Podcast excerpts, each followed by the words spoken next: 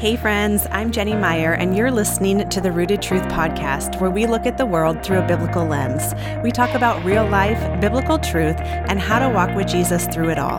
Be sure to follow me on social at Jenny Meyer and at The Rooted Truth. Also, be sure to subscribe to the members only, all exclusive episodes on the Rooted Truth podcast by going to www.therootedtruth.com. Now, let's get started. Hi, friends. Welcome back. Oh my gosh, I am so excited for today's interview. I have with me Douglas Van Dorn, as well as a co host, Pastor Mark Hammer. Douglas Van Dorn is the author or editor of over a dozen books, including Giants, Sons of the Gods, The Unseen Realm, Q&A Companion, The Angel of the Lord, and so many more. Doug has pastored the Reformed Baptist Church of Northern Colorado since 2002, and he helped start the Reformed Baptist Network. He has co hosted the radio show Journey's End in 2011 and 2012, as well as the Peeranormal podcast with Dr. Michael Heiser from 2016 to 2021. He currently hosts his brand new podcast, Giant Steps. You can find Doug at his website, www.douglasvandorn.com. I am also so excited to be interviewing Doug with my guest co host, one of my pastors, Mark Hammer. Mark has been in full time ministry with his amazing wife, Lindsey, for almost 18 years. He is currently one of the teaching pastors at North Summit Church in Sandpoint, Idaho, and has been pastoring there since 2014. Mark also oversees the community team of staff who head up the major connection and discipling environments at the church. In Mark's spare time, he loves being with his family, reading books, discussing the Bible, and hiking and backpacking while searching for Bigfoot. Let's dive in to this interview with Doug Van Dorn with my co host, Pastor Mark Hammer.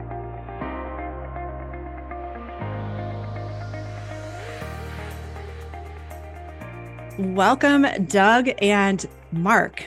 I keep wanting to say Pastor Mark because pa- Mark is my pastor. And I have with me Doug Van Dorn. I am so, so excited for this episode and diving into uh, really Revelation 20 and the concept of the millennial reign, Satan being bound. So, welcome to both of you. Thank, Thank you. you very much. Look forward to this. Yeah. Um, Doug, like I said prior to recording, I have heard this topic a lot lately um, and listened to you on a couple different podcasts. Obviously, the Boy Creatures podcast, I love them, and um, wanted to get you on to talk about this topic because my audience is is really into learning more about end times and i think a lot of people really are obviously with the state of the world that world that we are in but I wanted to dive into Revelation 20 um, and specifically Satan being bound for a thousand years, what that means, um, and have you really kind of walk us through that. And I know, Mark, you have questions for Doug too. So let's just let's just get started and dive in. Okay, let's well let's read the first uh, three verses. Uh, it says, "Then I saw an angel coming down from heaven." Holding in his hand the key to the bottomless pit and a great chain.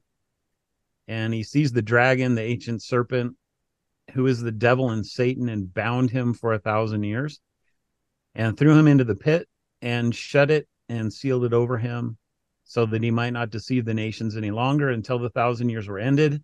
After that, he must be released for a little while. So this is the uh, one place in all the Bible that we learn about a thousand year period of time called the millennium. Only place that we have it. Now that doesn't mean this is the only place that it talks about it, but it's the only place that it uses that language. So this is why it becomes difficult, and we have di- you know different views on on the nature of the millennium. So just to briefly go over those those views, there's essentially well, there's in one in some ways there's two views, and in some ways there's three, and in other ways, there's four views. So the two views would be premillennialism and postmillennialism. You can divide postmillennialism into two types. Um, one would be called amillennialism, and the other one would be called postmillennialism. And then you can divide premillennialism into two types. One is historic premillennialism, the other one is dispensational premillennialism. So, what are we talking about when we are talking about the millennium and this idea of millennialism? So, it the pre and the post really has to do with is Christ going to return um, before the millennium in the second coming, or is he going to return after the millennium in the second coming? So premillennialism believes that he will return before the second coming, um, before the millennium. And then post millennium believes that the millennium will occur and then Jesus will return in the second coming after the millennium. Okay, so there's differences in all these, but that's the that's the easiest way to think about it. Now, you know, I grew up as a dispensationalist, and so I I only heard pre, mid, and post trib tribulationalism. Like I didn't even know there was different views of the millennium. I had no clue. Nobody ever even said that. So when I when I came upon this later in life, I was kind of blown away and decided to shelve es- eschatology for a long time until I could wrap my head around these other views. So, uh, and, and I think this can be hard for people, especially if they grow up dispensational, because you know the, it's like you don't even question the the whole idea of the millennium. You question when is the mm-hmm. rapture going to be, and that's mm-hmm. it. But this is a you know this is a bit more complicated than just what what I grew up with in dispensationalism. So yeah, I don't know if I don't know if, how much you want me to talk or if you guys want to interrupt or whatever. So up to you. Yeah, all I was gonna say is, uh, you know, growing up in the '90s with the Tim LaHaye Left Behind series and all that, um, I actually read that before I read Revelation, so everything was going yeah, exactly. through the lens of of Tim LaHaye instead of allowing Revelation to speak for itself and and kind of judging um, these external sources up against it. Yep. Same for I me. I think that's the experience of a lot of people. Yep. Yep. yep. Yeah. I mean, that that series sets the precedence for I think for so many yeah growing up in the, in the 90s same thing i read those books i even it was funny i was just talking to my 15 year old daughter just with everything i'm learning about revelation and she's and and, and she's overhearing conversations with my husband and I too. And I'm like, Left Behind series is so wrong. And she's like, wait a second, you had me read those like five years ago. I'm like, a lot's changed, a lot's changed in that time. So, oh. yeah. It's a, I mean, it's an it's an exciting story when you read those novels. They're they're exciting. Um, they're captivating. Um, and when you tend to start with that, and then you move to the book of Revelation, and and you really see it through through my lens, it's it's not that it's no longer exciting, but it's vastly different. It's not as suspicious, I guess you could say. I don't know. Yeah, yeah. Um, maybe before we get into totally about this thousand years, Doug, um, a couple different things. First, the early church fathers did they hold to a certain view did that you that you know of did they go along with kind of this historical premillennialism? A uh, really good question. My understanding is that what what you'll read is that the earliest known view was premillennialism, and it would be an historic premillennialism, which and and the difference between historic and dispensationalism essentially is essentially one is pre-trib, the other's mm-hmm. post-trib. If you want to think of it like that. Yep. So pr- the pre-tribulational rapture stuff is really a, a, novel idea that nobody believed in the early church.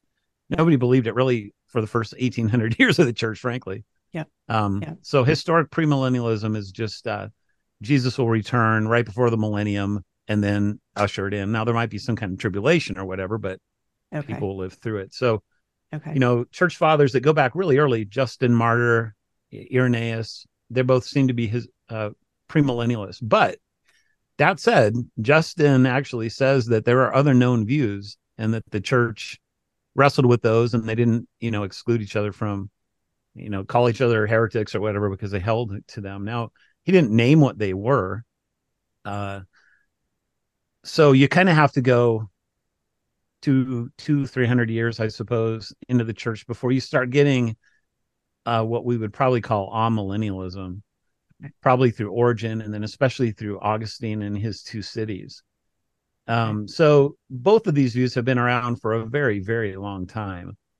And then postmillennialism is really kind of a offshoot, I would say, of amillennialism. And it was something that kind of arose with the Puritans in in America, really, Jonathan Edwards and some of those kind of guys. And then it took off and kind of died and and has a has really had a resurgence in the last probably 20 30 years i suppose Okay. Okay. And then um, I don't know. I have this question, but I don't know if it makes sense to answer it now before we dive into this. But I've heard you talk about the seven cycles of Revelation and yeah, yeah. how how it's repeated. And do you want to maybe explain just briefly a little bit about that before we get into this concept of amillennialism?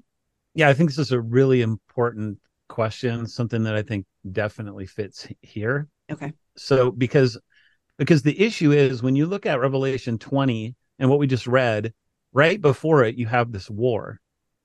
And then, you know, verses four through six, it, you know, in my view, it's moving the scene from earth to heaven mm-hmm. for three verses where you have the reigning of the saints. Other people would say that that's a different kind of reigning, reigning on earth, but that's my view. But whatever the case is, verse seven um, talks about another war. And so the question is, how should we read this? These psych, you know, these these verses. End of nineteen, a war, then a millennium, then people in heaven, and then another war with Satan. Uh, and so there's two basic ways of reading the book of Revelation. One is the way that I think most people read any kind of a novel or whatever, which is linear, chronological. So one chapter follows the next, follows the next, follows the next. Now, when you do that, uh, chapter 19 then comes before chronologically chapter 20. And this is where you get premillennialism from. It's very straightforward reading of a chronological way of thinking about Revelation. Mm-hmm. So, what that means is you have a war, um, and we'll just leave everything else before it off to make it as easy as we can. You have a war at the end of 19, and then the millennium comes. So, this war has to be before the millennium on a chronological reading. And then you come to chapter verse 7 in chapter 20, and then you have another war. So there seems to be another war after the millennium. Okay, so that's a that's just a chronological, straightforward verse follows verse reading. But the thing is, this is not the only way that the book has been read. In fact, our earliest known commentary reads it cyclically. And I forget, I forget it's Victorinus or there, there's a couple of kind of rather obscure church fathers that that did this, but and they did it to varying degrees. So we don't all read it the same way like this, but it it has to do with literary clues that you find in the text itself. So in other words, you wouldn't just you wouldn't just read it like this because you're making it up. You you have to have reasons for doing that. So I'll give you a couple of things that to me are pretty powerful and interesting for this. So people need to be aware of some it's a literary device that's called a chiasm. So imagine the letter X, and in the letter X you have kind of the two two tips on the top, two tips on the bottom, and they cross in the middle. So the crossing in the middle um, is would be a middle point for literary structure. So if you say the first will be last and the last will be 1st mm-hmm. so you have um, the word first begins it and it ends it, and then last is in the middle. Last becomes the center part of that structure, and the outer part becomes the first. First will be last, last will be first. So it's a reversal of the order. Now, you can do this for all kinds of reasons, but one of the main reasons is in an oral tradition, you want to remember things. And so you're repeating them. That's really, really important because if chiasm, if chiasms are repetitions, and you find some sort of a device like that in the book of Revelation, then you may not have a chronological reading after all. You may have it folding in on itself so that it's repeating things that it's already said. So it turns out, um, scholar named Warren Gage, professor at, uh, I don't even know where he's at now. I think Knox Theological Seminary or Reformed Theological Seminary, somewhere down in Florida. He might even be retired by now, but he did his dissertation. I believe it was on the Gospel of John. And then on he, he did a whole bunch of work comparing the Gospel of John with the book of Revelation. Now, why would you do this? It's because we believe that the same author was eventually responsible for writing the final, you know, pieces of what we have for both of those books. It's just like Luke, Luke and Acts, you know, Luke yeah. wrote that book and then he wrote Acts. And actually, the book of Acts is very well organized into two volumes as a chiasm. So what I mean is his chiasm is geographical. So he starts with the birth of Jesus in the Roman Empire.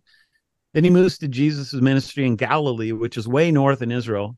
And then he has Jesus coming down south uh, through Samaria and Judea, and then he ends the first book in Jerusalem. Well, Acts reverses that. So it starts in Jerusalem and then it goes to Judea and Samaria and then it goes to the ends of the earth.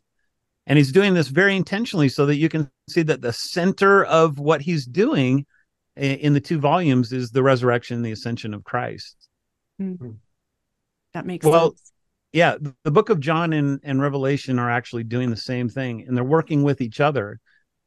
Uh, which is in it, I mean, that's a podcast in its own right. Yeah. It's completely mind boggling.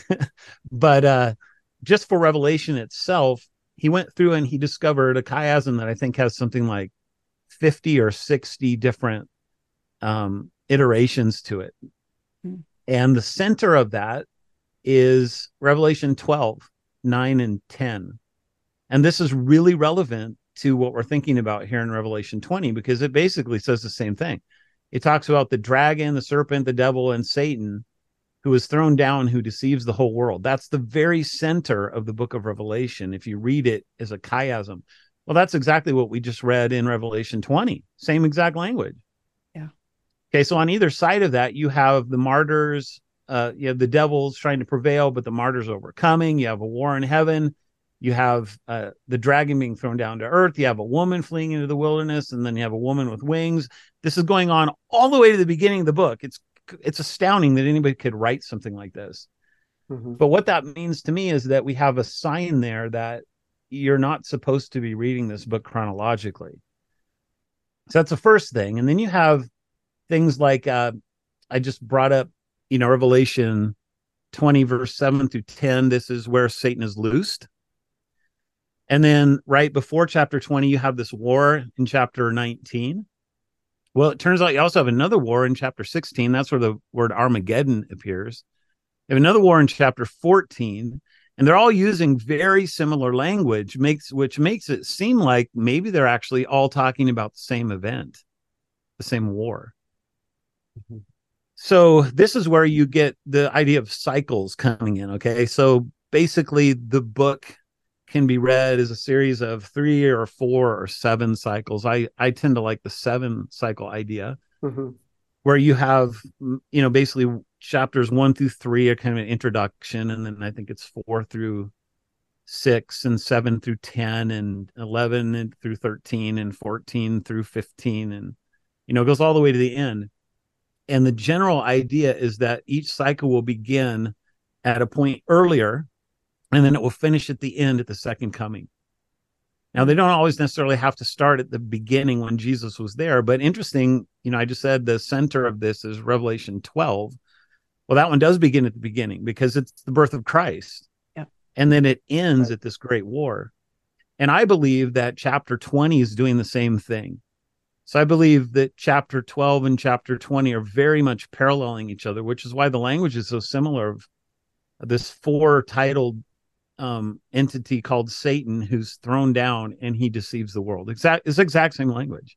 Yeah. So if chapter 12 is talking about the birth of Christ, then chapter 20 probably is too. I was I was wondering because I've heard um, from premillennial friends and and everything they take the uh, Revelation 119 where it says therefore write the things which you have seen the things which yeah. are and the things which will take place after these kind of as instructions on how to read the Bible, right, uh, right. read read Revelation as literally chronologically. How would you interpret that within the amillennial position? Uh, I would just say that it's a figure of speech. I mean, he's going to be talking about things that are present, things that are past, things that are to come. I wouldn't, I wouldn't, and the reason why I wouldn't take it as an outline for the book is because what I've just given you in terms of the, the literary right. structure of the yeah. rest of the book. You can mm-hmm. assume it, but you're not. If you take that view, you have to deal with these other literary devices, and that's what they won't. Yeah. They won't talk about that. Well, and when I read it, I always struggled going through it chronologically because I'm like, oh man, a third of the world is gone, and yet right. somehow in right. this chapter, people are still there. I'm like, yeah, man, there's like superhuman. What is going on here? Those are the those are the Nephilim, Mark. yeah. it it does totally make sense um, looking at it this way. And so as as we're talking about this amillennial view, do you want to set the framework for what this view believes that right we are in the millennium right now we are in those thousand years because when i was digging in a few years ago i think the biggest thing that woke me up was the term thousand there that the the root word for that actually means it's the plural for uncertain affinity and that like when mm. i saw that it literally like changed everything for me i'm like okay so this is not a literal thousand years like everyone says um right. so i think just understanding that framework of this this all mill view is that we are in this millennium now not not a set thousand years because christ is reigning. We we know right. he's reigning right? And we are a part of that. We are his body right? His hands and feet. He is the head sitting um, at the right hand of the father.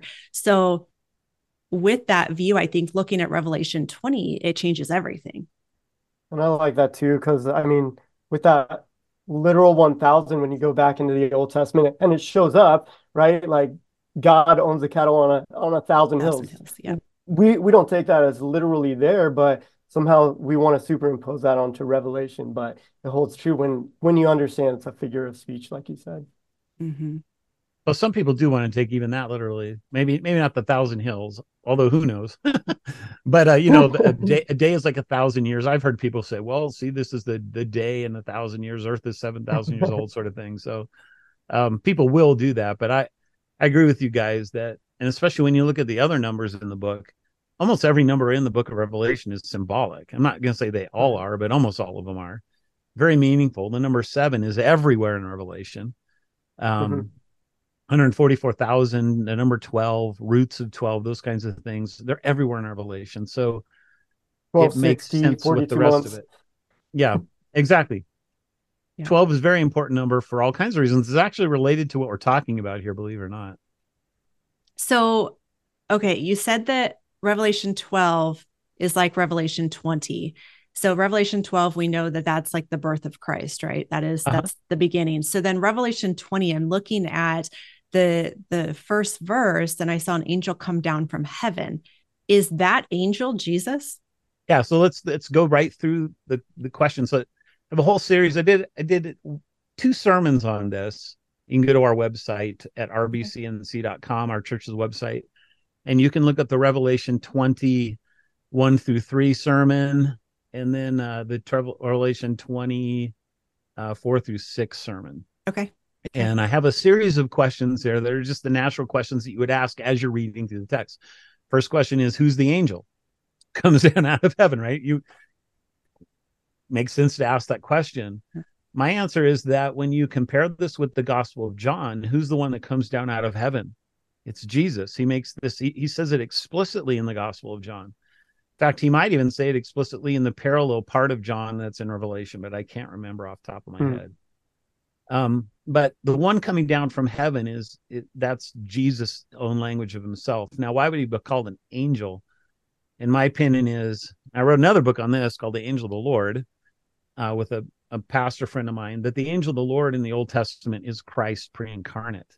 Yep. And so to use angelic language of him in Revelation is we have all kinds of precedent for that um, in the Old right. Testament. So that's my opinion. And so when did he come down out of heaven? Well, if it's paralleling chapter 12, then he came down of, out of heaven when he was born of the Virgin. Mm-hmm. Hmm so many questions there.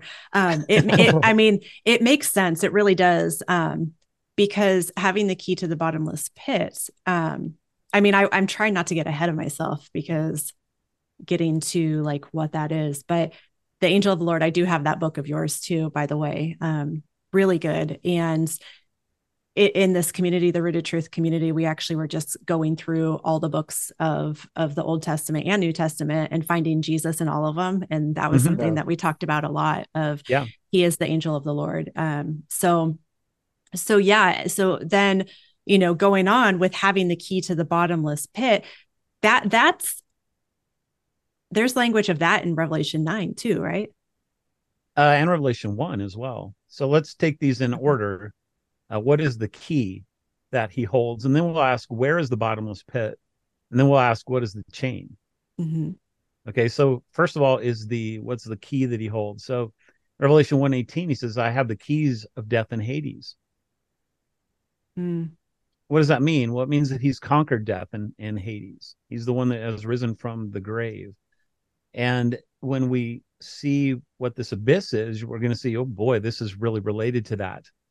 So this is this is language of Jesus having the power to do whatever he wants to with those who are in it, um, freeing those in the Old Testament days who went to Hades because um, the sacrifice had not yet been made for them. Now they they weren't punished in Hades; they were in paradise side of Hades, but um, nevertheless they were there, and and uh, Jesus has this power. And then in Revelation nine, you know, the, there's this releasing again of Apollyon or Abaddon or whatever, and the the angel there is holding the keys. So this is language that, in fact, you find it in Revelation three seven as well. The key of the house of David. He he ta- talks about this to uh, or maybe the Church of Philadelphia. I don't remember, but um, and then in Matthew 16, 19, I will give you the keys of the kingdom of heaven.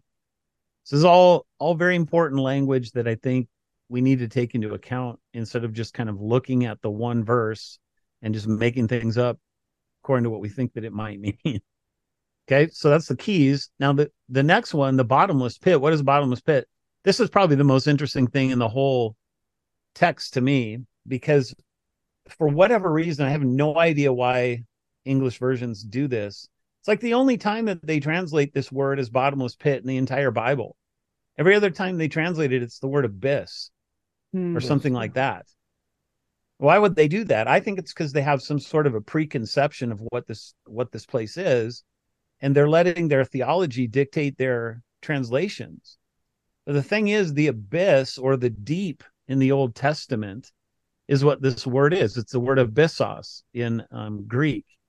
And so, well, what is that? Well, what's really strange about it is that the abyss is where the Leviathan lives in the Old Testament. He lives in the deep. And the Leviathan is the dragon. And what has John just called Satan in this very place, or what will he call him in you know verse two? Calls him the dragon. So wait, wait, wait, wait. What? He's being thrown into the place that's his home. I mean, think about that. Let that sink in for a minute. If the abyss is where the Leviathan actually lives, then it's kind of like he's being thrown into house arrest. Wow.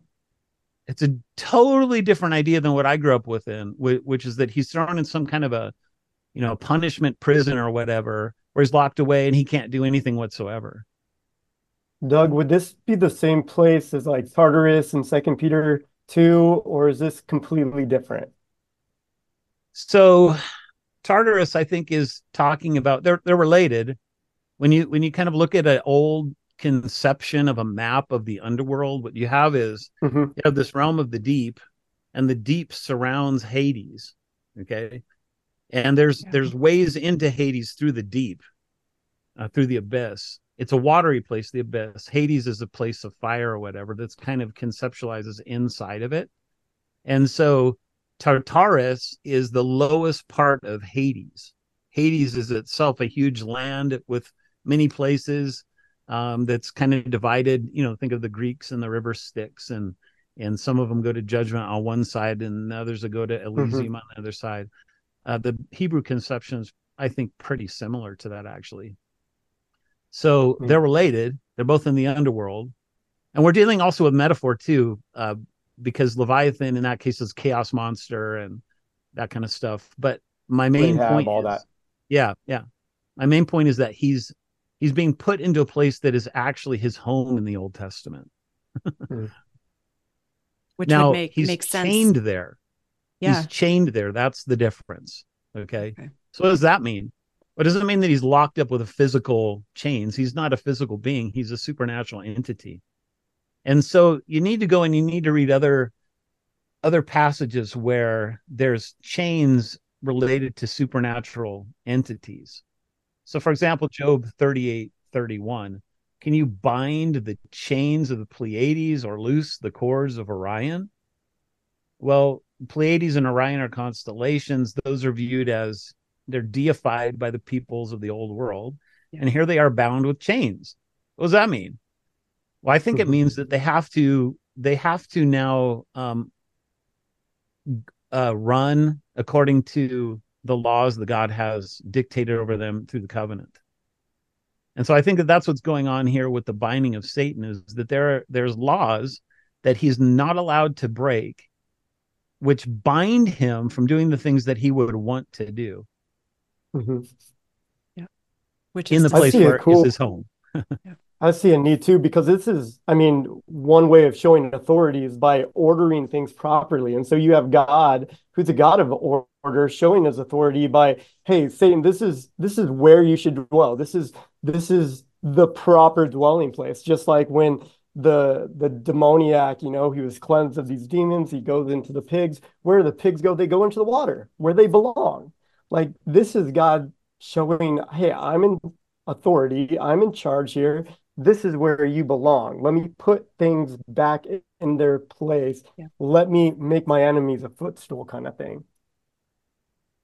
Exactly. I think this comes up then in the next couple of ideas. So the first one would be he's seized, right? What does it mean that he's seized? Who's seizing him? Well, it's the angel who's coming down. Mm-hmm. Well, if the angel coming down is seizing him, and that's the first coming of Christ, then there's the seizing takes place then. Well, how does that happen? Well, through, through the authority that Christ wins. Now, we this this can be a little hard for people because Jesus is God, and so in one sense he has all authority, but in another sense he he um he gave up his authority when he came down here as one of mm-hmm. us so that he could win it back as one of us because the authority was originally given to Adam um, over this earth, and he kind of abdicated that authority when when him and Eve fell into sin. So Jesus has to win back this authority. That's the authority he talks about at the end of the Great Commission, right? All authority has been given to me in heaven and on earth. And Jennifer, you were talking about that a little earlier, right? With Jesus is reigning now. And that's the idea. He has now seized the dragon, mm-hmm. he has thrown him down, cast him out. And then the language there is the language of binding. Binding. What's that? Well, uh, again, he's not. It's not like physical chains that are around his his wrists or something like that. Binding is the language that Jesus actually says that he he ha- did with the strong man. If you go and read the Beelzebub stories in the Gospels, I have bound the strong man. Well, when did he do that? So I think he's doing it as his ministry is unfolding. Every time he casts out a demon, he's proving his authority and his power to bind whatever he wants. And then uh, when he finally descends to hell and then is raised from the dead, he gets the keys. That's when the the binding is in becomes in full effect. Which so it was like sense. a process, and then yeah, he locked it up at the yeah. resurrection. Exactly. Which doesn't mean that he can't tempt us, you know, still all the other things because you have that just the concept mm-hmm. of, hey, you have this mob boss in a prison somewhere. He's still running the show, but he can't do certain things, but he has his minions doing it for him. Mm-hmm. Hmm. Interesting. Yeah. I mean, you're you're you're like anticipating every single thing here. I love it. It's fantastic. Yeah, and you know, talking to uh, friends of mine, my brother-in-law, who holds a more historic premillennial view. That's that's the the two things that I'm sure we'll get into, but that we we uh, in gracious love and and enjoy. you know, we have fun debating one another, and we've done it all week, knowing that I was coming on here with you. But um, you know, we we we have a different way of defining deceiving the nations and and bound. You know, he sees deceiving the nations that that, that hasn't occurred or um, the the binding hasn't happened yet. Because he looks at the world he's like look at how chaotic it is. But i look at it through like the deuteronomy 32 lens and it seems yeah. like the nation was allotted to christ and then all these others were disinherited. But after the death burial and resurrection of jesus christ man, look at that mustard seed. It just burst forth, and all of a sudden, those those uh, disinherited nations they come back into the fold of Pentecost. At least that's how I interpret it. And the language of nations is vastly different in the New Testament from the Old Testament. They're not in opposition anymore, but they're they're part of the family. And so I I personally I'm like I have a hard time believing that that Satan isn't bound because of looking at the nations and the Gentiles are now a part of the family of believers. Yeah, I love it. I I think that the Deuteronomy 32 worldview are are your listeners familiar with that? Yes. Yeah. Okay, good. So um yeah, when I first came across that I like I was like, "Oh man, this is this is perfect for what I already believe, you know. It's exciting down the road. Yeah. so let's uh, let, let's unpack a few things here that that maybe some people haven't considered before. So do the most obvious one, which is verse three. So he's thrown into the pit. This is where he was, the abyss, right? It's shut and sealed over him, and then he gives a, a purpose clause. Purpose clause is so that he might not deceive the nations any longer. And that's all it says. Mm-hmm. It doesn't say anything else. And in fact, when you go back to Revelation 12, it talks about again how Satan is the great deceiver of the nation. So that that's a very important parallel. So what does it mean that he might not deceive the nations any longer? So again, in kind of the view I grew up in, this binding is absolute. Satan isn't allowed to do anything. In fact, there's no more sin on the earth. Right. No, nobody's dying anymore. Yeah. People live to be a thousand years old. Yeah. Yeah. It's a beautiful um, era. Yeah it, and my my opinion of those passages that people bring to the millennium is that that's actually talking about the eternal state. It's not talking about the millennium. That's the new heaven how, new earth. Correct? Exactly. And how can you say that? It's because I think people are bringing to the millennium eternal state passages and then they're reading them into this passage, which is the only yeah. one that actually uses the word millennium. Mm-hmm. And all it actually says is that he can't deceive the nations any longer. That's right. it. Okay, so in my view, Satan can roar around like a, a prowl around like a roaring lion all day long and not deceive the nations simultaneously. Hmm.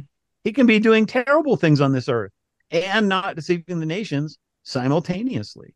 I think it's exactly what we have throughout the New Testament. So let's think about, let's get a little more specific from what you brought up, Mark, with um, Pentecost and what happens at Pentecost. So again, I, I'm actually glad I brought up Luke Acts because Luke Acts is is this um inverted parallelism that's centering on Jerusalem. What you end up having is kind of a remarkable thing where the church is then going to emulate what's what happened in Jesus's life in an inverse sort of a way. So Jesus dies in Jerusalem, he he rises in Jerusalem, and then he returns in Jerusalem through the Holy Spirit. And then people are raised from the dead and then they go out into the world and they start to do the things that he did but they're doing it in the rest of the world. Yep. so why does that matter? Well because um at at pentecost it's very clear in chapter 2 that there were jews from all the nations that were gathered at in jerusalem at pentecost that heard peter. Why why would you even bring that up? Who cares? It's because those people are representative of the places that will end up being reached with the gospel later on.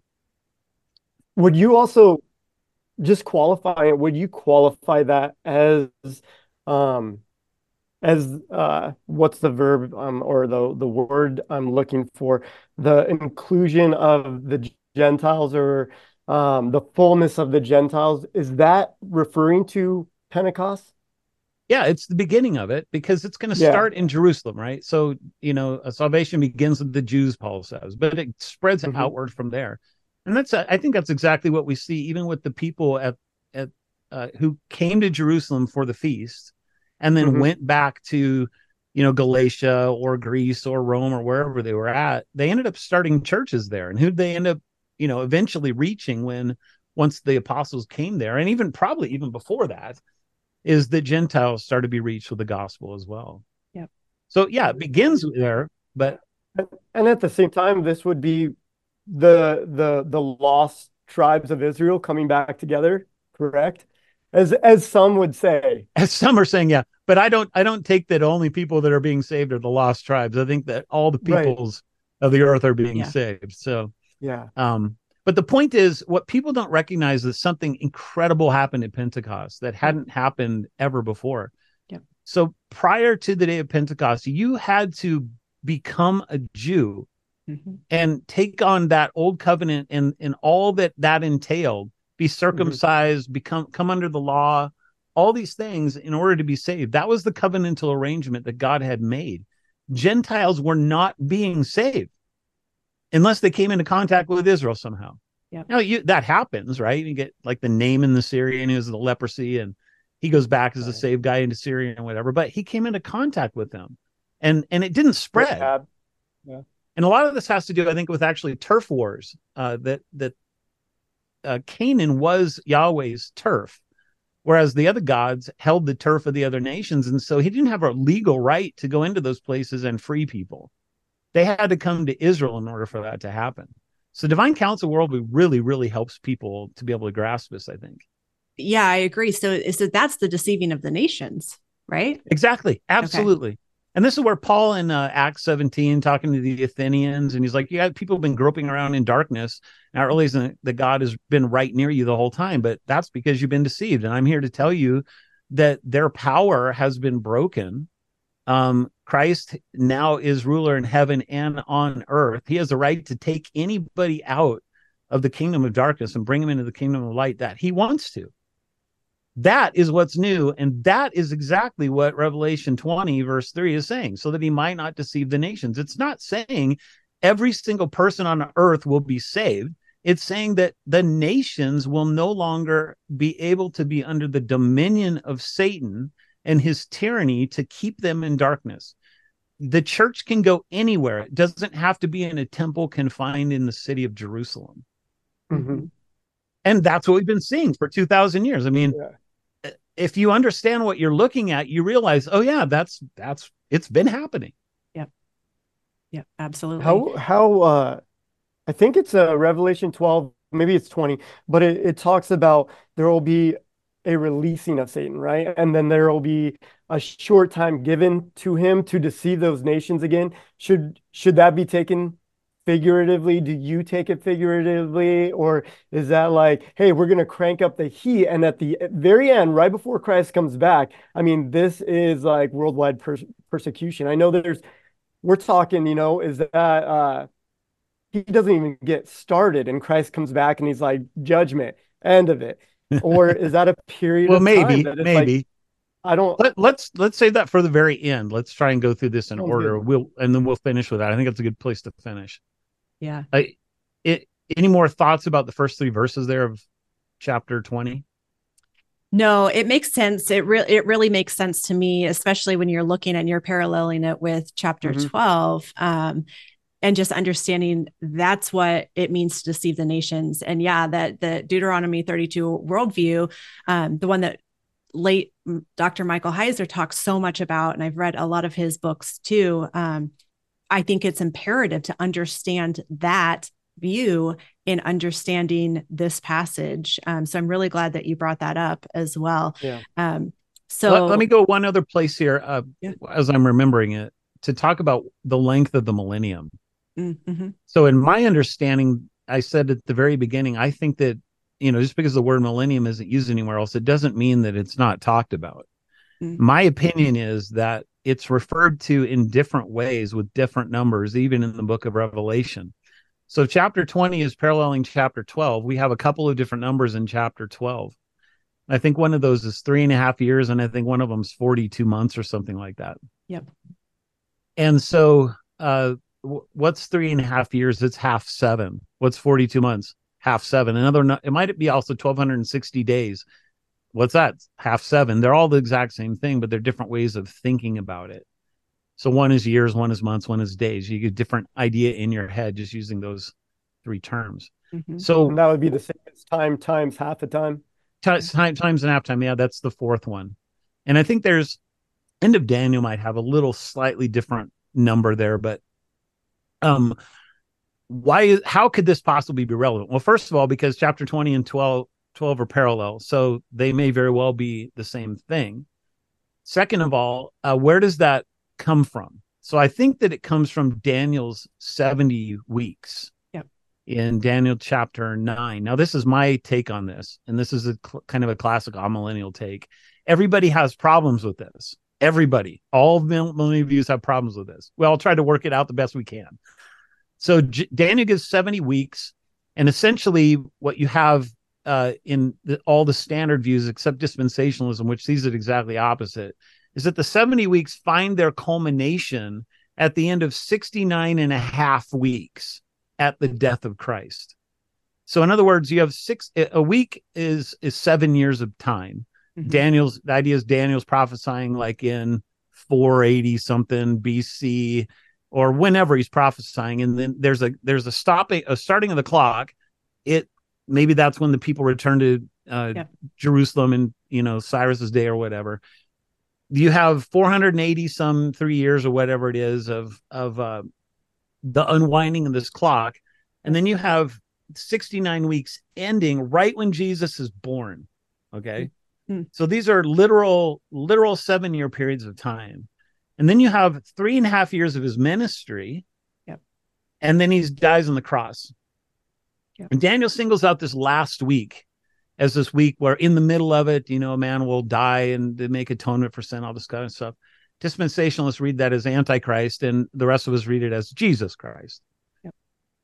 Um, but then you have this problem, which is the second half of this last week, this three and a half period this 1260 day period, this 42 month period. What are you supposed to do with that? Okay. So we all have to, we all have to either fudge or kind of try and figure out what's going on. So if you take it literally, then it had to have been fulfilled in, I don't know, 32 AD or whatever. But there's nothing there. There's nothing there. I so do have an opinion say, okay, on that. Yeah. Some people say that it it was uh, fulfilled in 70 AD, but yeah. Okay, now you've moved out of literal. You've got yep. 40 years there. Yep. So, okay, if you're going to do that, then you might as well extend it farther than that. So my view is that the millennium is talking about this the second half of that week. It's a very long period of time, and it's a three and a half period, three and a half period that matches or emulates Jesus's three and a half period. But it's mm-hmm. not the same three and a half period. Now, how, why would I say this? This is where the John Revelation thing becomes so really interesting. So I can't do this justice. All I can do is give you real highlights, high level view of this. The very beginning of John chapter one parallels in language to the very beginning of Revelation one. This happens with John 2 and Revelation 2, John 3, Revelation 3, all the way to the end of the book. All kinds of different literary word things that are the same guess what? It works backwards too. So the very last chapter of John matches up with the very first chapter of Revelation. Next to the last chapter of John matches the next to the, the second chapter of Revelation.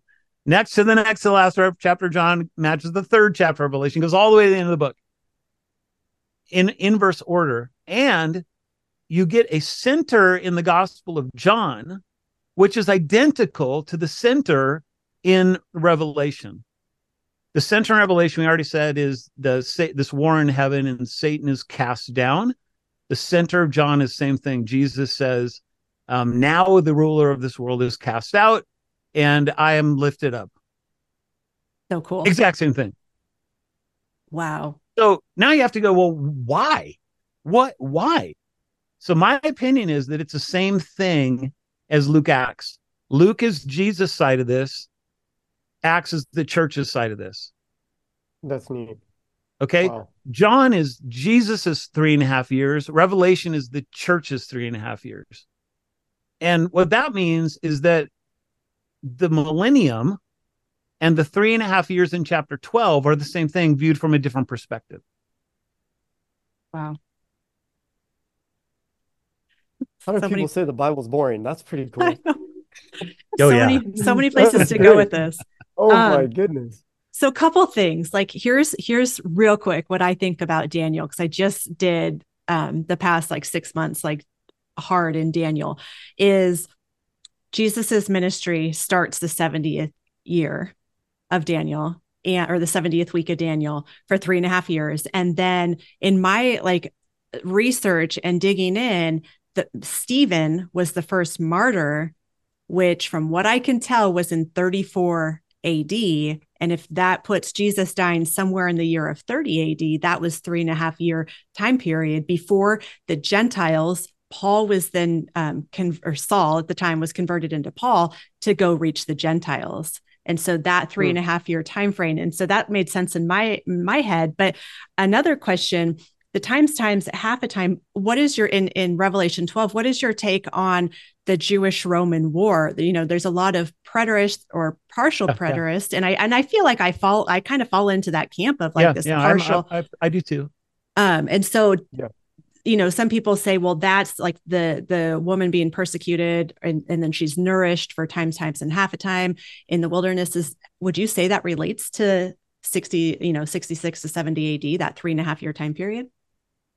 Yeah the three and a half year time period of that is really interesting but mm-hmm. i look at it as a type. I don't look at it as the fulfillment of it. Okay. Not just me. I mean the preterists have some really good arguments and for me it really kind of goes back to the Olivet discourse of Jesus. Yep. And especially how Luke breaks it up. I'm I'm preaching through Luke right now, and so I'll be in the the second part of this. What happens is in in the Olivet discourse in Matthew, it's all put together in one thing. Mm-hmm. And so Jesus is outside Jerusalem and walks inside. He goes, Hey, you see these stones here? And the disciples are like, Yeah. And he says, Well, not one of them is going to be left on another. And so, when's this going to happen? What's going to be the sign of your coming at the end right. of the age? Mm-hmm. Well, so what happens is that Jesus answers. I th- I think that the disciples thought it was one question they were asking. Jesus breaks it down into two questions, or maybe even three. Three, yeah, yeah, yeah. And so, but for sake of simplicity, what Luke does is he takes the first half of that and he separates it out from the second half of it in totally different chapters in order so that we can know that, yeah, these are not the same thing. Well, Matthew has it all together, and he first says he first says, "Well, here's when what these things are when these things are going to happen. What things? Well, when the temple's going to be destroyed in 70 AD. Here's what you look out for. All these things are going to happen." Now, in what I grew up in, people apply that to the tribulation in our future. Yep. But the problem is that isn't what he's talking about. And Luke's mm-hmm. completely I mean, he says, when you see Jerusalem surrounded by the armies, you know that the end is there. Like you couldn't get any more ex- explicit. um, then the second half of that sermon, he's dealing with the parousia, the second coming. And that's where Mark's or Luke splits it into a totally different chapter. So, how does that fit with um, what we just talked about? And your question was what again? I don't even remember. Oh, the um in in revelation 12 that times times and half a time of relating to that jewish roman war. Oh yeah um, that's right. Yeah. yeah. yeah. Yeah so just for me 70 ad so i think you know one other aspect of revelation we haven't talked about is there's four different kind of main time frames that people will interpret the book. So you have the preterist. They believe that most or all of revelation happened in 70 ad you have historicists that's the view that over the course of 2000 years um, different epochs of church history have fulfilled the different parts of Revelation. You have the futurist, which is what everybody's familiar with, which is the whole thing is still in our own future and great tribulation, all that kind of stuff. And then you have the idealist, which is really kind of the the view that can incorporate all of those. In other words, an idealist would see 70 AD as maybe the greatest example of what's coming in the future, but it's already in the past but it mm-hmm. wouldn't say that that has to be the end point of of the fulfillments because history repeats itself. And so a historicist who sees you know terrible and great things happening during church history well yeah they rightly do because history repeats itself. And it could very well be that the people who see terrible things in a millennium or in the tribulation in the future um, are right about that too. Why? Because history repeats itself. But at some point in time there's an end game to this and yeah, maybe that now is the best time to bring that up. The which is um, Mark, what your question was about the release of Satan, uh, because that is the end game to me, and it's where I think actually all the all the views can actually be unified, believe it or not. Although we don't really like to talk about it very much, but. oh goodness! So yeah, so he's he's released for a short time. I mean, let, let's be real for one second. I kind of feel like we may be in that time right now, but that's just me. yeah, right. It's not like a just an unlocking. I feel like it's more of a, a process. I don't know. Yep. I could be wrong, but yep. Yeah. So I, I, mean, just to to speculate from as an amillennialist, non-dispensationalist, I think it's very I think it's I think it's very plausible that we are in this time now because of what I said earlier about the end of the age being an objective changing of the age of Aquarius and moving into the Greer. It's a totally different kind of an argument that ends up kind of bringing you to almost the same place that uh, dispensationalists are, but without all the charting out of all the days and what's exactly going to happen and writing a series of 11 books or whatever about it. I mean, that makes sense. Even like give the last, what, 150 years, like the advancement of technology. And I know that this can go in a totally mm-hmm. different exactly. direction. Exactly. But I, I feel like the last 100, 150 years has been crazy compared to the last 2000. I have a question too, Doug, but I don't know. This might come, it probably will take us in a completely different direction uh, talking about the millennium, the release of Satan, but how does this all tie into the man of lawlessness being revealed, uh, the great apostasy? Like, what what does that look like in the amillennial approach? So I don't know that the amillennialists have really. I don't think they like to talk about this kind of stuff very much. To be honest with you, I know that's they, why we got to go there, right? it becomes it becomes an idealist sort of thing, and then then you don't have to worry about it. Mm-hmm. So here's here's something to play around with at, from me as an millennialist. If the book of Revelation is talking in cycles, and if these cycles are repeating themselves and same, saying the same things in different ways, then you can actually have chapter, we, we mentioned this earlier, uh, 20, verse 7 through 10, is actually probably being taken up with most of the book of Revelation, honestly just in different different parts, different ways, different discussions. Now, the man of sin doesn't necessarily come in in Revelation. That's more of a Thessalonians idea.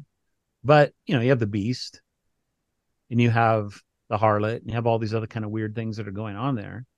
And so, for me, the way I think of it is this: that you have well, just for one second, verses four through six. This is talking about the reign of the saints. I I view this as these people sitting on thrones, they're heavenly thrones. Um, judgment is committed to them. The souls of those who have been beheaded. This is mm-hmm. talking about a spiritual resurrection. In other words, eternal life. Jesus gives eternal life to people.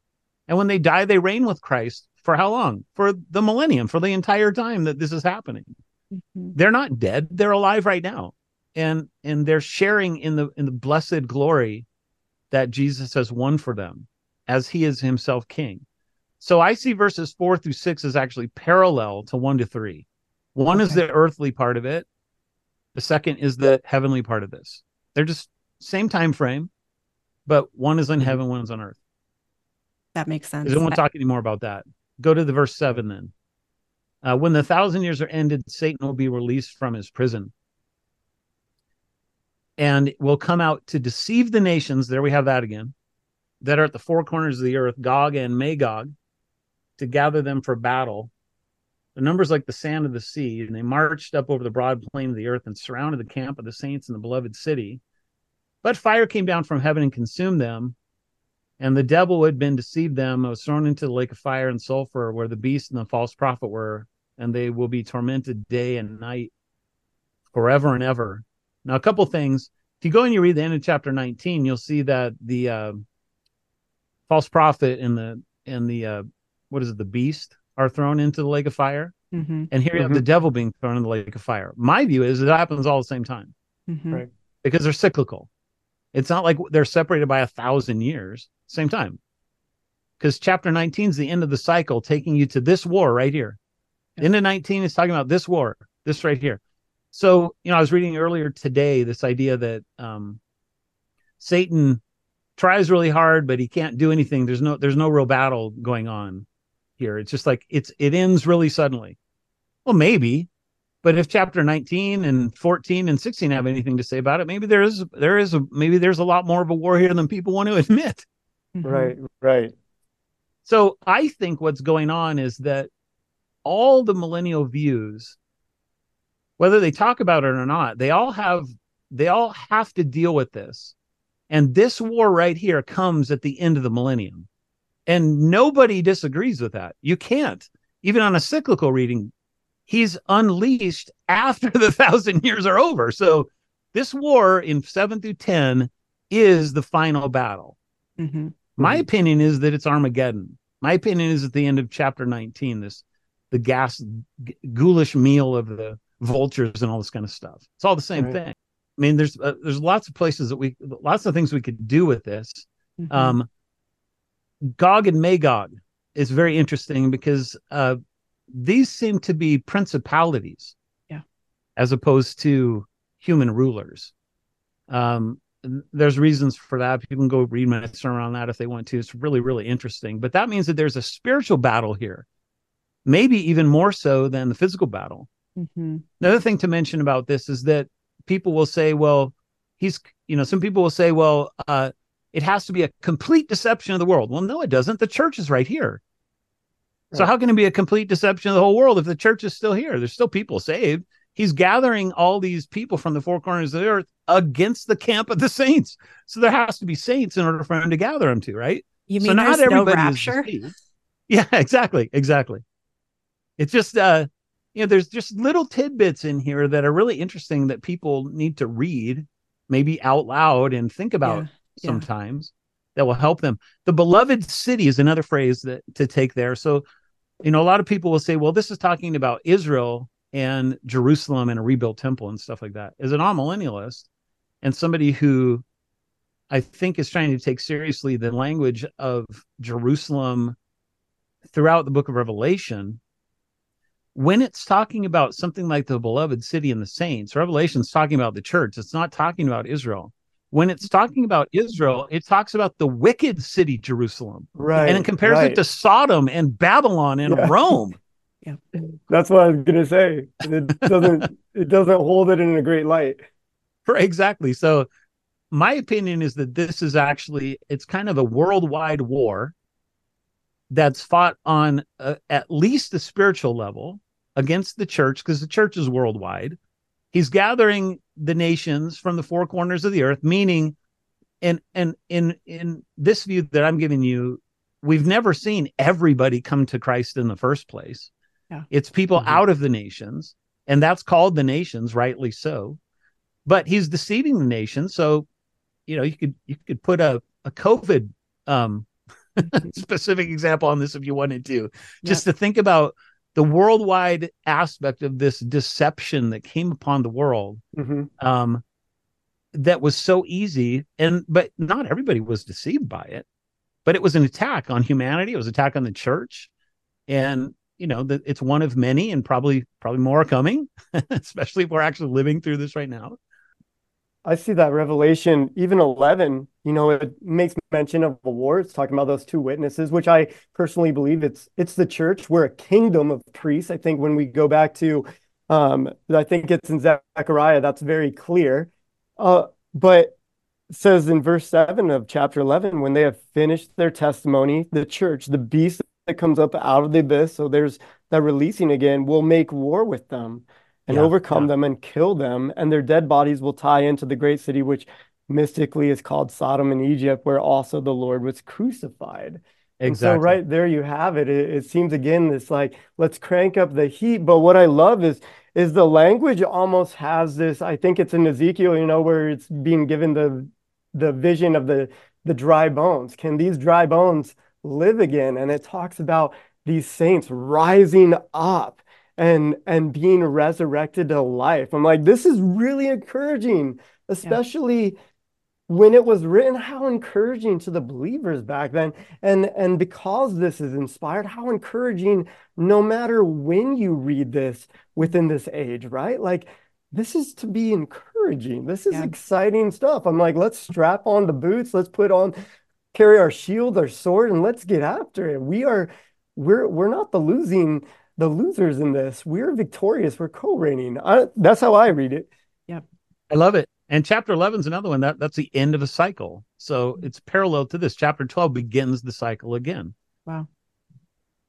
That's cool. So then I mean that that what you were saying Mark kind of goes into another question I wanted to bring up is how does all of this this Amil view go and and fall into Daniel 2 with the stone that struck the image became a great mountain with the mustard seed parable, the parable of the mm. the yeast and growing, you know, into this this kingdom of heaven, right? That and and this mustard seed that grows into this tree that fills the whole earth. How does that play into it? Because I mean, when I look at that, I'm like, we are a victorious church.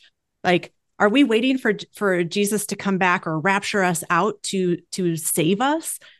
In my opinion, no. I I mean, I I tend to lean towards like we grow, we are victorious, and Jesus comes back for his pure and spotless bride. Mm-hmm. What's your take on that, Doug? Yeah, so this is one other thing we haven't really talked about, which is kind of a view of um, the uh, how do how do we understand the two ages, right? So we talked about the two ages a little bit. Jesus talks about the present age and the age to come, present evil age, and you know this age to come. Now he contrasts two kingdoms. He talks about the kingdoms of the world, and he talks about the kingdom of his father, the kingdom of God, his kingdom, whatever. Well, those are those are parallel parallel ideas. The present evil age and the kingdom of men is the same thing, and then the kingdom of God and the age to come is the same thing. Yeah. So most people view history it just linearly, just as a line, one thing after another. In the two age view, and this isn't exclusive to amillennialists, by the way, historic premillennialists like George Ladd completely held to this idea, which is that if you can imagine a like a square, okay, you have a square, and then on you know the the upper side as the square is moving to the right on the top, the line continues, and on the bottom on the left, the line goes to the beginning. So the idea is that the bottom line of the square, which extends beyond the square to the left, at some point there's a beginning. This is Adam and Eve.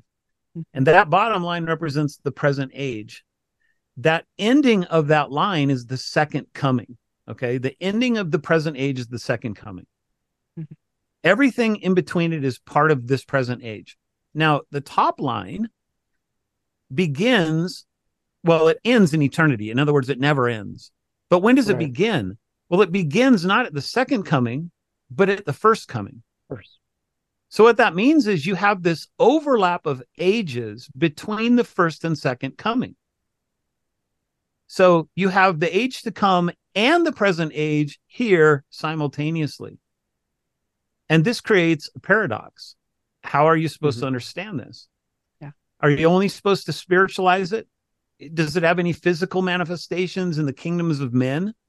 You know, we fight about these questions, even millennial positions, because people are like, well, I'm a triumphant post millennialist who believes that um, the nations can be changed by the gospel sort of a thing. And so, mm-hmm. like, that's very people are running to post millennialism because they see, well, these are the only people who care about this world. I, I, I feel that, man. I, I feel that, but I don't think it's They're necessary for influencing a, politics and culture. Yeah, and exactly. All that thing. Make, it's not only post the millennium good enough that just like I think I'll come back now. This is really good. exactly. Like I, I think we should be involved in the world because the two ages overlap, not because yeah. I'm somehow ushering in the kingdom of Christ or something like that. Mm-hmm. Right. So you know that if the two ages are overlapping then i will have evil at the same time that i have good. I will have the church at the same time that i have satan. I will have uh, jesus in authority and conquering at the same time that satan has some authority and still deceives. All this happening simultaneously but not in the same place and not at the same time. Mm-hmm. so the church is where jesus manifests his his kingdom uh, through the gospel. The nations, the governments of the world, that's where Satan manifests his kingdom through the gospel. But there's Christians in the government mm-hmm. and there's mm-hmm. non-believers in the visible church. Yeah. True. That's, that's, why you need it's why you need a separation of the sheep and the goats and the wheat and the tares at the end, right? Yeah, that's what I was just gonna say. I mean, it's the same picture of the wheat and the tares growing together. And, and you know, you can't tell that it's a tare until the end. I love that parable. Exactly. Huh. So I think the two ages can really help people conceptualize how it is that you can have two things going on simultaneously. It's not a just a it's not a two dimensional view of, or or maybe a one dimensional view of history. It's a two dimensional view of history. Okay. So okay. with with that, I mean, would you say that um, what eschatology you holds matters to your orthopraxy? How? Oh, completely. How yeah. You, yeah and and I only ask that because yeah, right now, you know, um, it sounds like a lot of post millennial brothers who believe they can usher in, you know, the millennium, it'll get good enough, Christ will return. That they're they are they're involved in politics. They're in call uh, into, you know, influencing the culture around. Then you have dispensationalists who not all. So I I don't want to put an umbrella category, but they can tend to be at times more pessimistic. I'm going to get my guns. I'm going to have a bunker. I'm just going to wait through because the world's going to get darker and Christ will just come. And, and maybe not even a, a pressure necessarily to evangelize because, well, in the tribulation, they'll find Christ. And then I guess amillennial position could be that we become passive to in, in a way because we're like, well, Christ is reigning. He's he's victorious. He's the conquering king. So I too can just wait it out. I'll I'll disciple. But I mean, how have you seen eschatology play a role in in one's orthopraxy?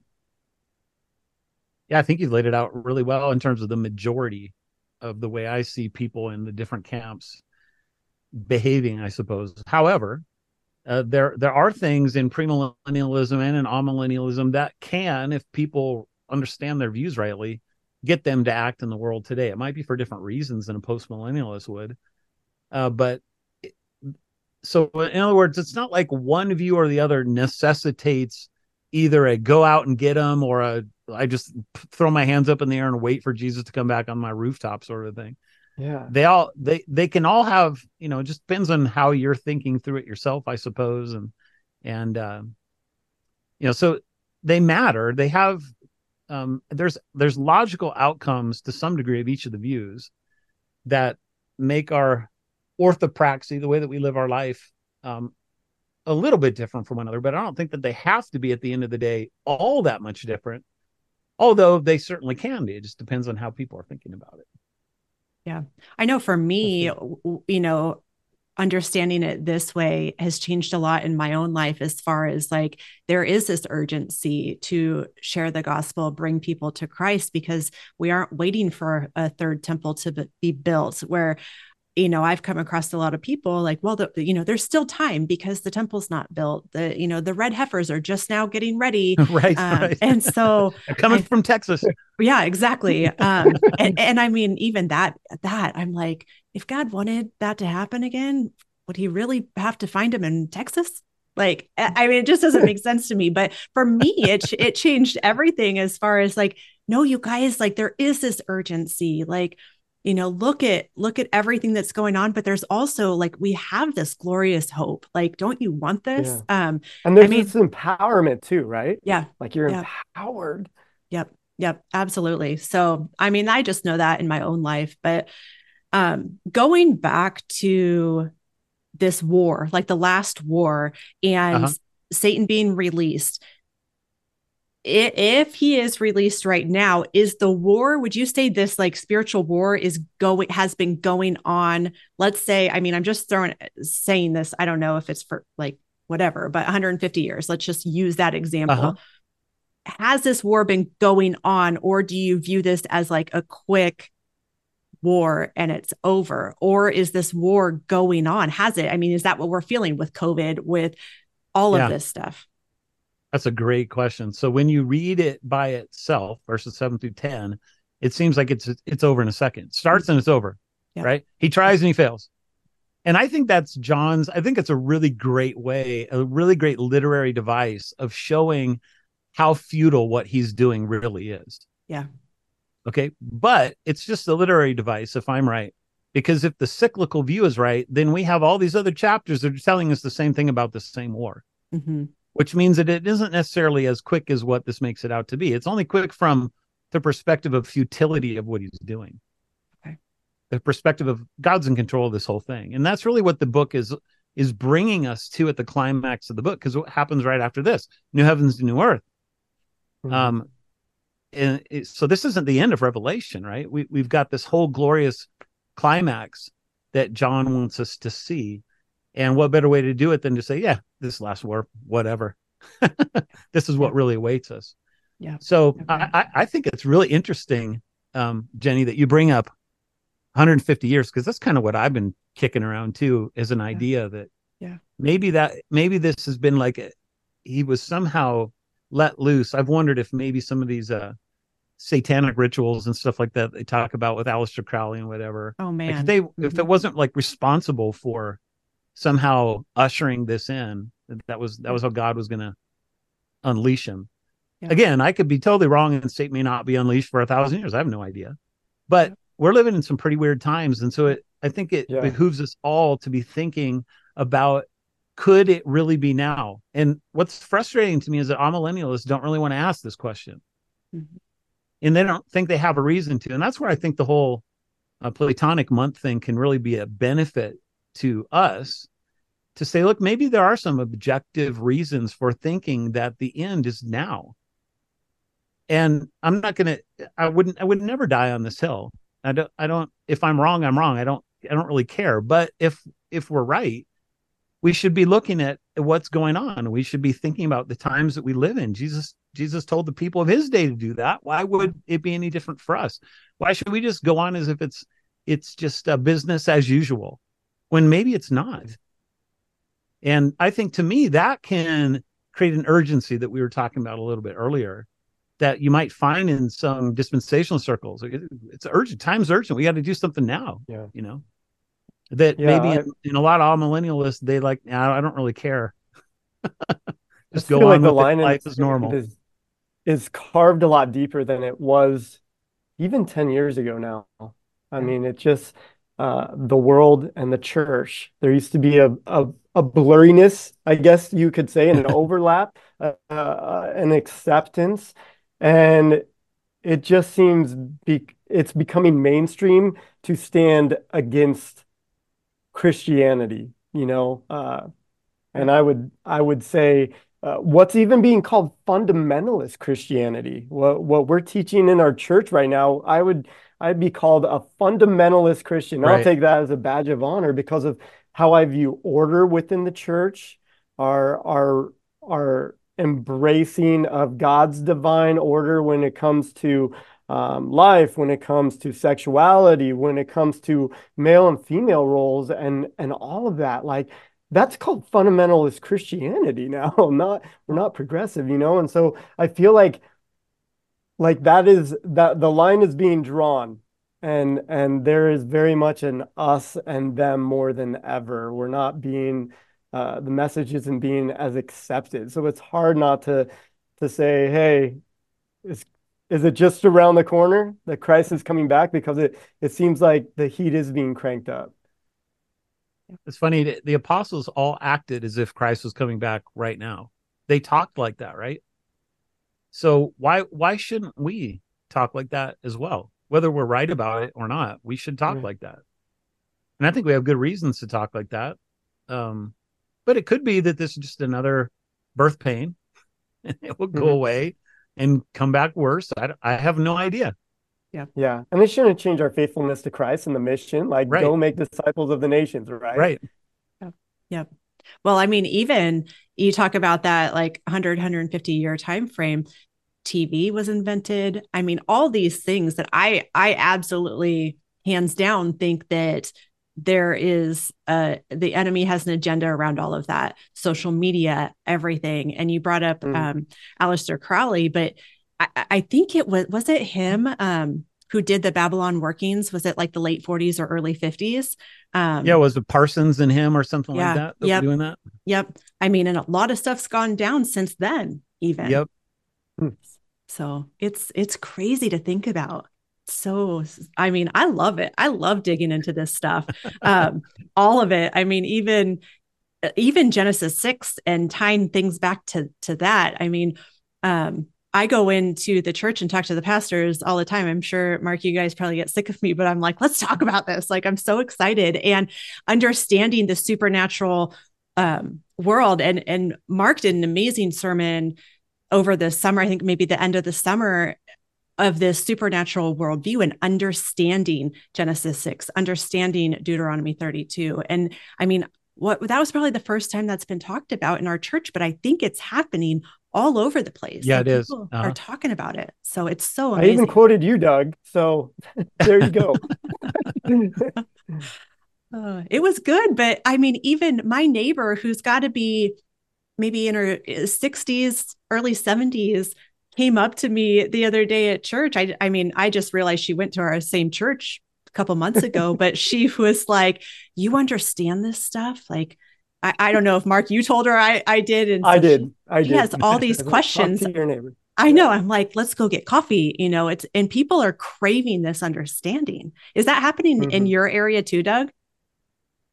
I think so. I think it's happening. I don't think this is just a an American thing either. I think this is a worldwide thing. It's really strange. I've I've often wondered um, why God would want the divine council worldview to come out now. I mean, yeah, the, the early church had some kind of conception of it, and I think even like the Puritans had something of it, yeah. but nothing like what we've seen since Mike wrote his stuff.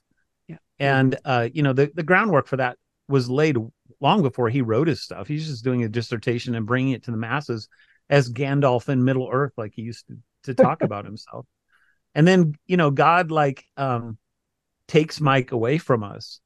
But all of a sudden there's like uh it's an explosion since that has happened, even in the last year, of people picking this up. And, you know, it, this has good and bad because you have a lot of people that are untrained and, and, um, have some pretty crazy theology that are picking this up and might be going anywhere with it. And that's one that's one of the reasons why I love doing a show like this is because we can talk about it, but hopefully bring some grounding to people that they desperately need because they, you know, we need two things. We need to be thinking about the supernatural and the strangeness that's around us, but we also need to be biblically grounded in Amen. solid yeah. theology and doctrine and both of those things need to happen simultaneously. If you can get both, then I think amazing things can happen. If you only have one or the other, then I think that you know it's either going to be more of the same or it's going to I don't know what it's going to do. Destroy the church. I don't know. Sure. Dr. Heiser always said, you know, let's talk about, the strange things. Let's just not talk about them strangely. And I really appreciate that because we should yeah. be able to talk about um, the blurrier things of life. We should be able to entertain uh, conspiracy theory. But at the end of the day, the reason um, that we we we want to hold those uh, very carefully is because we don't want them to actually principle our doctrine. We want doctrine to principle those things instead. And you know, I not to get too blurry, but with with everything that's happening nowadays with with social media, what people are, I mean, are seen in the skies, uh, Bigfoot, all those fun things. Like the supernatural worldview allows one to have a theological bucket to at least yeah. consider them, exactly. to at least talk about them. I I've I've talked to a lot of people lately who who you know they're they're saying I didn't know there was a pastor I could talk to about these things. In a couple yeah. weeks, I have two meetings with people that are like, we want to talk about these things. We just didn't know. We thought they were off limits. And it's right. like, if if they should they shouldn't be off limits to anyone it shouldn't be the church we should yeah. be the place where we can talk about these things and talk about the strangeness in a very theologically grounded way you know so i i appreciate these conversations for that reason get my mind wrapped around it and and to do it within the context of a, a multiplicity of of men and women who hold the Bible as the inspired word of God, and that's where we derive truth. Not doing it on, by myself. That's I don't want to be anybody's bishop. You know, I want to I want to hold it very carefully with a multiplicity of leaders and those who have given themselves over to the Word of God. Yeah, absolutely. Well, well Doug, thank you. Um, I mean, I have a thousands, no pun intended, more questions for you on this.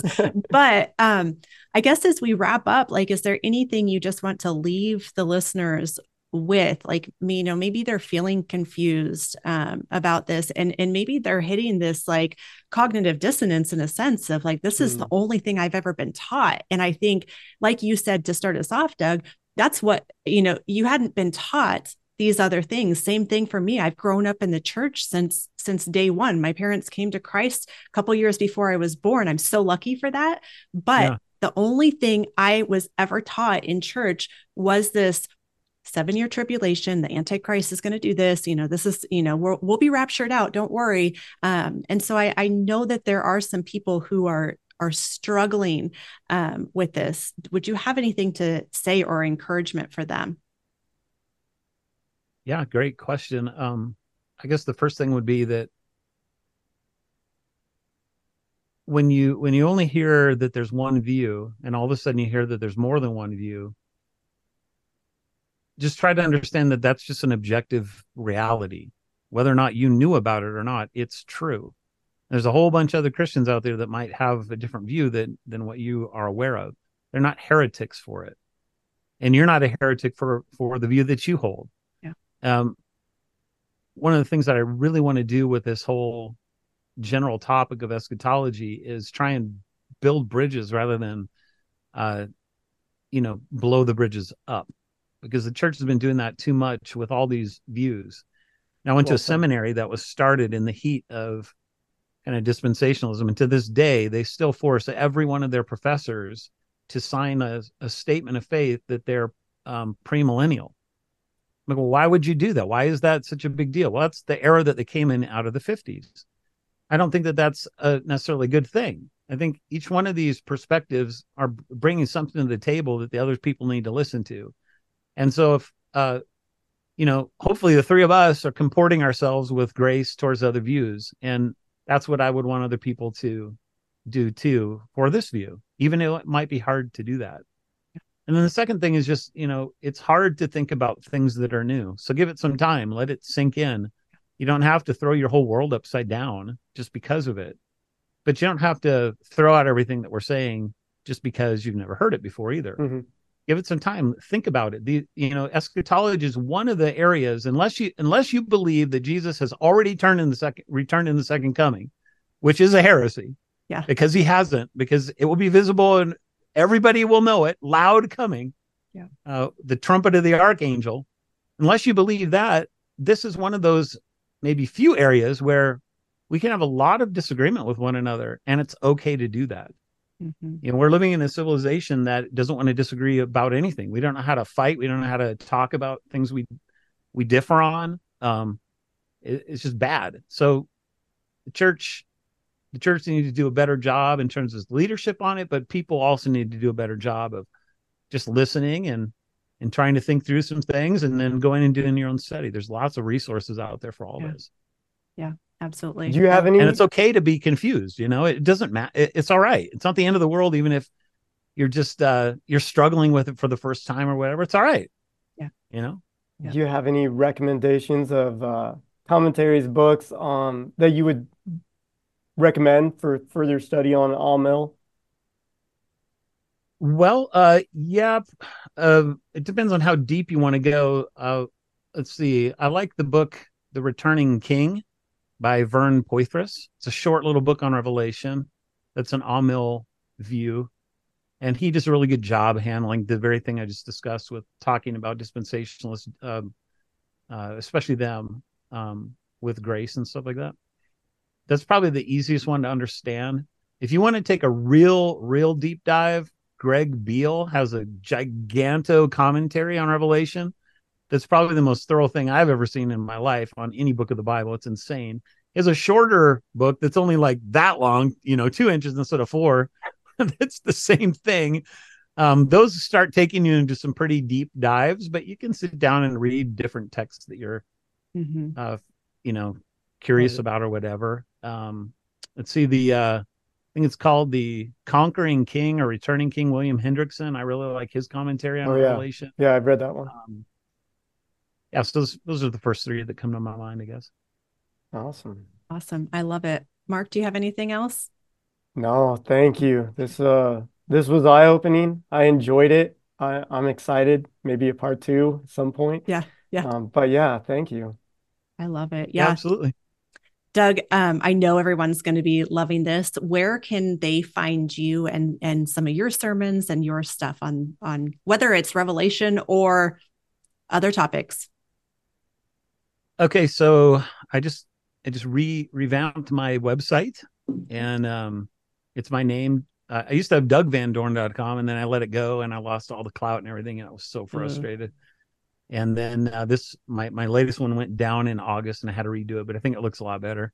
So it's douglasvandorn.com. And that's where all my personal stuff is. Like any any um podcasts I've done, I've got those all linked there. I've got a new podcast myself called Giant Steps. It's on the website there. You can hear that on Apple Podcasts and wherever. I think it's on YouTube. We've only done like six episodes, so it's not very far into it, but awesome. Um, yeah, there's that, and then our church I mentioned it earlier. It's RBCNC, so that's initials Reformed Baptist Church of Northern Colorado, RBCNC.com. And basically, any sermon that I've done is either linked to audio, and most of them are linked also with PDFs. So I'm kind of one of these rare guys that reads his sermons, and so I manuscript them all out. And basically, what you hear in the audio is what I've got on the paper. Awesome. So uh, those are all free. You can download them. I've done Revelation. I've done Daniel. You know, I've done Genesis and John and Matthew. We're going through Luke, and and I mean, I've been a pastor for 22 years, so there's a lot of material up there. And if it's a strange passage, and I preach through it, I've I've probably dealt with it. So there's there's lots of good stuff for people to find there. I, I even enjoyed your unseen realm catechism, man. I opened that thing. I'm like, this is a catechism. that was a funny one. So uh, I had a short story of it is that I found Heiser just randomly. I was preaching through Exodus and came across an article that fascinated me on Deuteronomy 32. And I didn't know who the guy was, and it had nothing to do with what I was preaching. So I didn't worry about it. And like two months later, I came across another article on it. it sounded just like the same guy. So I'm like, well, could it possibly be? And it turns out same guy, Michael Heiser. And I, I went and looked him up and saw that he did coast to coast all the time. I saw that he went down to UFO conferences, and I'm like, I gotta find out more about this guy. so I did, and then uh, ended up interacting with him a couple times on his, um, you know, his blog or whatever. And then, for whatever reason, as I'm trying to think through all this stuff myself, knowing nobody. I mean, this is 12 years ago. I didn't know anybody who was thinking about any of this and I didn't know him, and he was super busy. I'm not going to call him up or whatever. So that's how I actually started writing. That's how I wrote my giant book. Oh, that's the angel of the Lord came out of that. But in the course of all the writing, I thought, man, I think it'd be cool to have a supernatural catechism. So it was like, amazing, man. It's so cool. So I wrote that and gave to people in my church, and they said you should contact Heiser and see if see what he thinks about it. So I'm like, all right, I will so I didn't, I really didn't know him. I mean, I interacted a couple of times and, and I got a, I got an email back like right away and it said, man, I love this. I want to publish this. All I was looking for was like a blurb. Like, could you give me a blurb so I can self-publish this? And he goes, I want to publish this. And then, and then, uh, it was like a half hour later, as he keeps reading it, he writes back and says, I can't publish this. I'm like, well, why not? and I knew what it was is because the end of my catechism, I had like 140 questions in it, and the whole end of it is all amillennial stuff.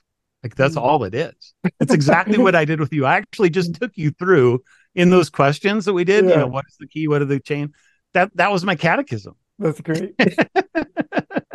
and so, great. and so, uh, you know, I, I knew what his what his unseen realm was because he was giving out a free copy of it at the time. And I'm like, well, he doesn't want this. I don't think it's because he necessarily disagrees, but it just didn't, didn't have anything to do with what his book was about. Right. So I wrote him back and I said, hey, man, I gave it to you. If you want to publish this, you do whatever you want to with it. Just make sure I get the final say on it. So he actually, he's funny. Like he, he had some problems with my reform theology, but he was funny because he goes, all right, I've cut it down to 95 questions in honor of Martin Luther. That's great. And he reorganized it a little bit and they ended up publishing. It was very funny. I couldn't believe that was a, that was a really cool day. that is so so cool. Um yeah, I, I love his work. I, yeah. I honestly think one of my favorite books of besides Supernatural is um, Reversing Hermon. Oh yeah, um, and just understanding that and what the New Testament apostles believe, like what they believed at that. What was their worldview? I love that book. So, um, another podcast I want people to go listen to that you were on, Doug, is the Blurry, Blurry Creatures one. It may have been your latest one with them, The Prince of Darkness the understanding like Satan, the devil, Lucifer, all of that. Like, right. who is this person? So, right. so good. So, if you're listening to this and you have not listened to that episode, go check that out on the Blurry Creatures podcast. Um, so, can I do a shout out to another podcast? Yeah. While we're on it, yeah. uh, because they actually mentioned you, Doug, today. But Haunted Cosmos, I don't know oh, if yeah. you guys are familiar, but they're a bunch of reformed guys. Uh, yep. Great stuff. So you want to check out more blurry things? It's really cool. Again, what God's doing with with people right now. It, it is. totally is. It is. Well, Doug, thank you again. And um, I'm excited for this conversation to continue. Hopefully, maybe in the future, you'll come back if you have time. Um, I so, so appreciate it. And I know that all the listeners do as well. So thank you. Yeah, you're welcome. All right, guys. Well, have a great rest of your day. We'll see you guys. You too. Thanks, guys.